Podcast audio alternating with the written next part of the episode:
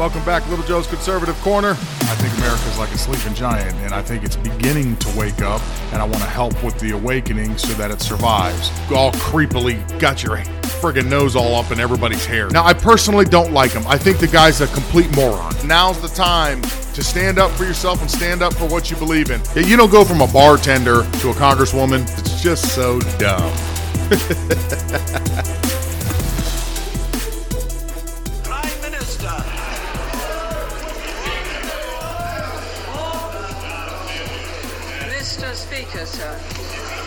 House meets this Saturday to respond to a situation of great gravity. We are here because for the first time for many years, British sovereign territory has been invaded by a foreign power. After several days of rising tension in our relations with Argentina, that country's armed forces attacked the Falkland Islands yesterday and established military control of the islands.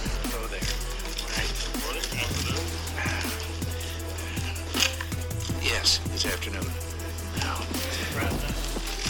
Would you support, would this government support uh, Britain's efforts to free its hostages in the Falklands in exchange for Mrs. Thatcher's support for freeing American hostages in Iran? You've asked a, a question in a way about a particular facet of it. Let me just answer it in a little broader context. It's a very difficult situation for the United States because we're friends with both of the countries engaged in this dispute.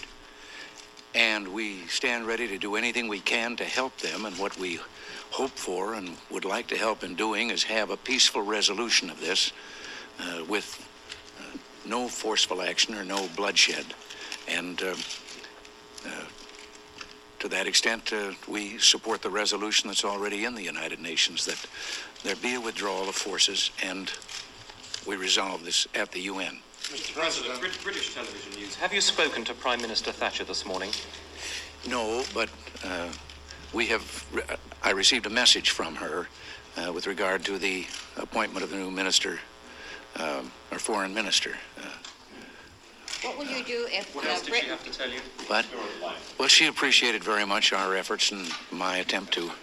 Uh, Is America prepared to offer military assistance if the British ask for it? Again, as I said, we're friends of both sides, and in this, and uh, we're going to try strive for, and I, I think that they will be willing to meet in the idea of a peaceful resolution. You know, they always say history repeats itself, and it's certainly starting all over again. Both of those audio clips were from 1982. So some of you probably weren't born, and others of you may remember it well. Some might have just been little kids at the time and you didn't really pay attention to politics, so it might be something new for you. Reason, reason, excuse me, I'm bringing it up.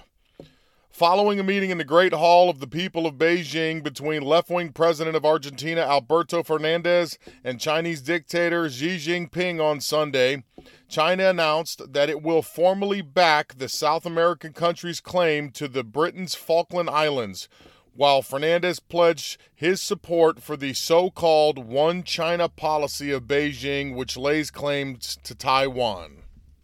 Now, in 1982, there was a 74 day conflict between Argentina and Britain over the island. Um, Britain lost 255 soldiers. Argentina lost 649 soldiers before the conflict was done.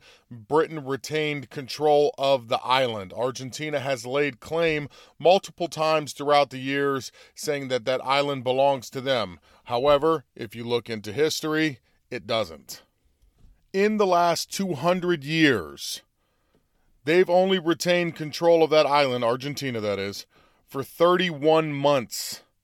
Since the 1830s, British had, the British have had control of the Falkland Islands. As a matter of fact, the Falkland Islanders themselves strongly identify as British. As far as Taiwan is concerned, it has never been under control of the communist government in Beijing. It's had its own distinct government since China's Kai shek's nationalists fled to the island after losing the civil war to Mao Zedong communists in 1949. Aside from the fact that the CCP has never ruled over Taiwan, the country also has its own distinct culture, currency, and military. So China has never had control over Taiwan. So these two communist nations are going to back each other up on trying to take over islands that don't belong to them. Um, coinciding with the announcement of the Falkland, Argentina officially signed on to Communist China's Bel- uh, Belt and Road Initiative, BRI. It's a strategy of increasing global influence of Beijing around the world. It's really a debt trap. China offers a lot of money to help you build infrastructure, and when you can't pay the money back, they seize all the assets, and it's just a way of them you know, globalizing themselves all over the world, just starting with the weakest countries that they know are not going to be able to pay these funds back so they can start occupying areas in their countries. Argentina, I guess, has a deep love for China. Uh, the communist mouthpiece, Global Times, reported that the Argentinian delegation made a visit to the Chairman Mao's Memorial Hall in Beijing, where the body of the dictator Mao Zedong, who's responsible for the death of somewhere between 60 and 80 million people, lays in a mummified state under glass. That's got to be a sight to see.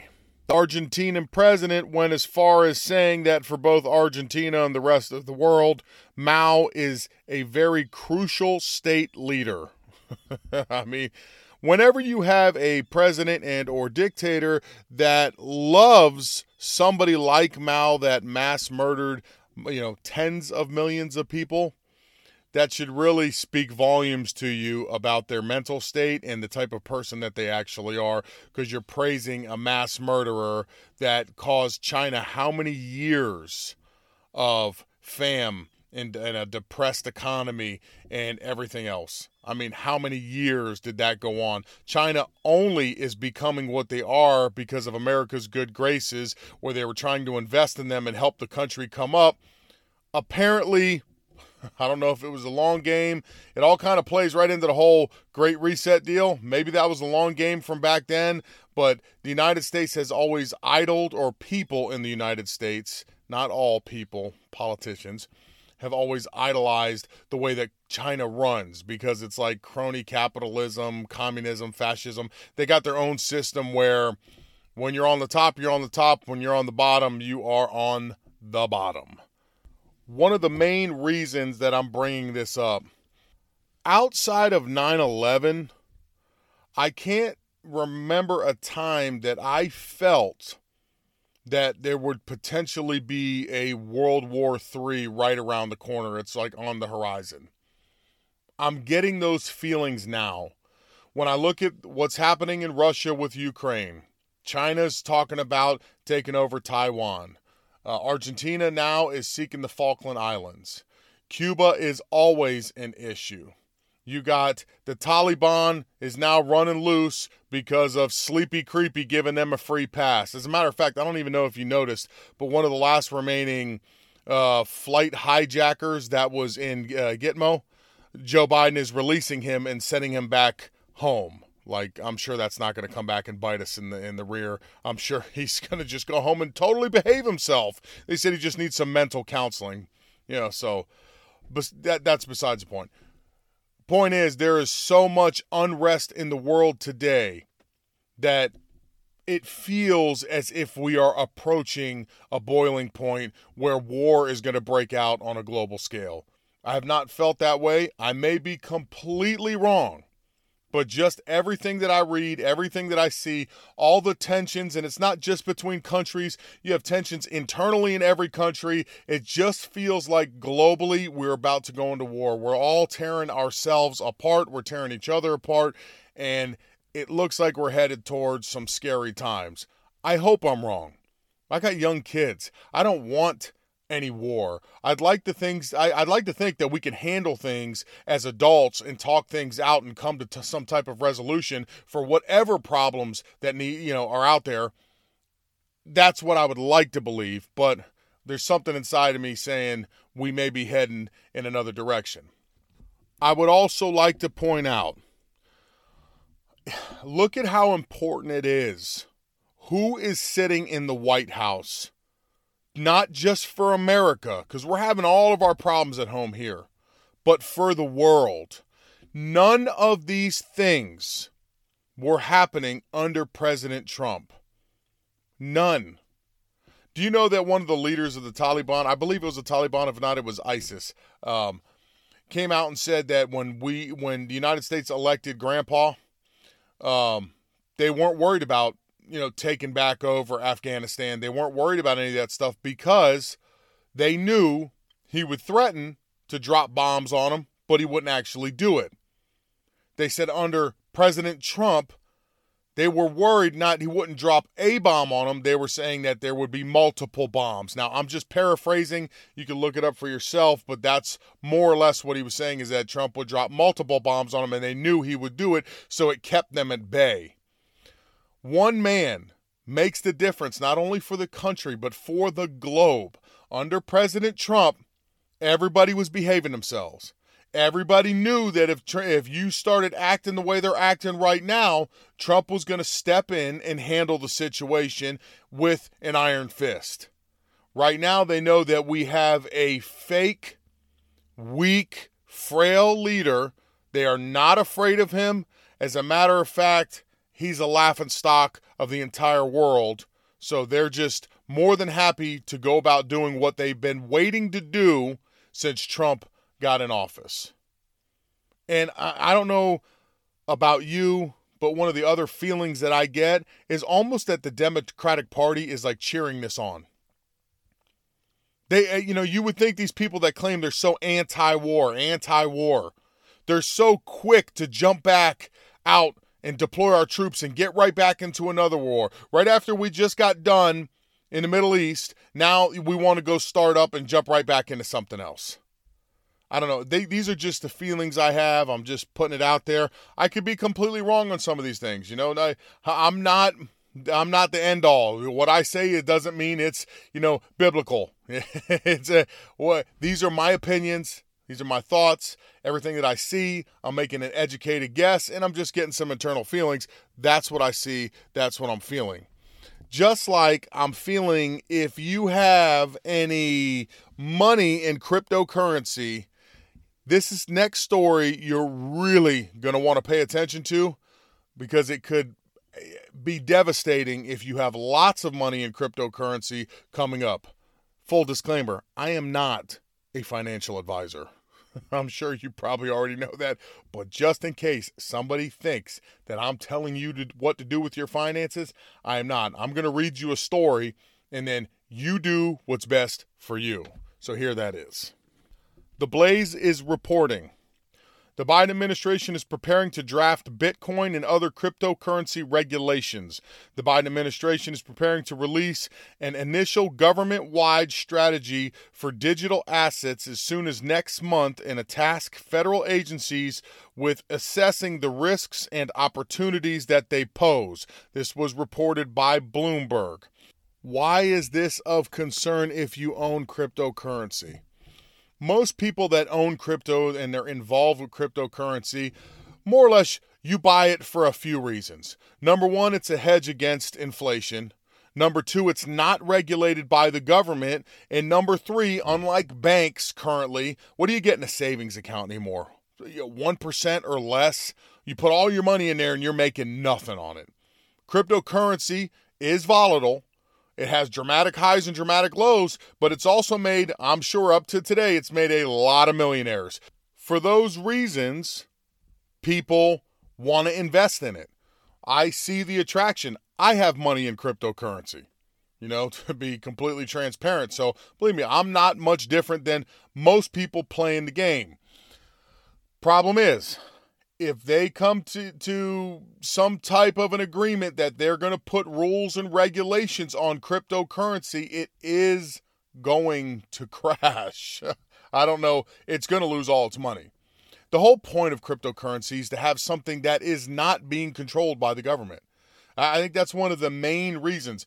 During inflation, you're still making money, whereas the US dollar is being devalued. So you're making money and it's protecting you from all this nonsense inflation that we're going through right now. So I thought this is an important story to start to wake everybody up because they're talking about next month sometime. They're talking about sometime in March potentially having this committee get gets together and ends up wanting to put forth some rules and regulations and deems crypto a problem because they can't get their grubby little hands on it. They can't control it. And that drives them crazy because then they feel that they're not making any money on it. So they want to make sure that they get involved in it in one way or another.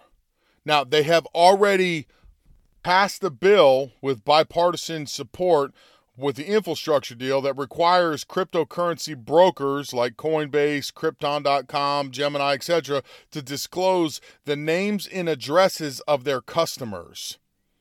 Uh, in order to coerce compliance with tax laws, the bipartisan infrastructure deal also requires cryptocurrency brokers to provide the IRS and each customer with a 1099B detailing exchange withdrawals and holdings. So they're already starting to put some kind of regulation on there to get their foot in the door, and it's going to be problematic. You're going to see Bitcoin was not just a few months ago up to what $60,000 or in excess of $60,000. It's half that today. You're down around you know, 38,000. I think it hit 42 the other day, but it, I mean they're volatile. It's it's going all over the place. They watch heavily what's happening. What's happening right now in El Salvador who adopted Bitcoin as a way to pay for everything, it looks like the system itself is failing over there. Not because Bitcoin is a flawed system, but maybe the way that El Salvador implemented their system is flawed and it's not working out for their people.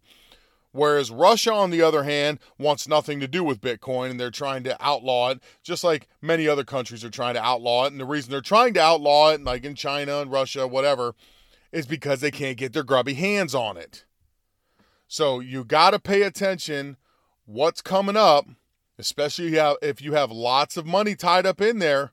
Don't let this one pass by and all of a sudden, you know, all crypto's currency crashes because they put all these crazy rules and regulations on it and then it's no longer separate from the United States. Now they got their hands in there because at that point I I would assume it's more than likely going to crash. So it's just a story to make you aware Pay attention to what's coming up. Now, for something that's just pretty much altogether dumb. Jill Biden said at the Community College National Legislative Summit in Washington, D.C., taking place between February 6th and the 9th, that she is disappointed that congressional Democrats could not pass the Build Back Better Act, along with a provision that allows eligible students two years of free community college education and thus fulfills a campaign promise don't you just love how they just try to really, if you're young and you're listening to me, if you're a college student, how they try to reel you in? They give you this allure of you get these free two years of college, and oh my God, look what they've denied you. What look what Manchin and Sinema denied you. Look what all of the Republicans denied you. They denied you a free education. Only problem with that is what Miss Wannabe Dr. Jill Biden leaves out of that whole conversation. You can find that article at Breitbart.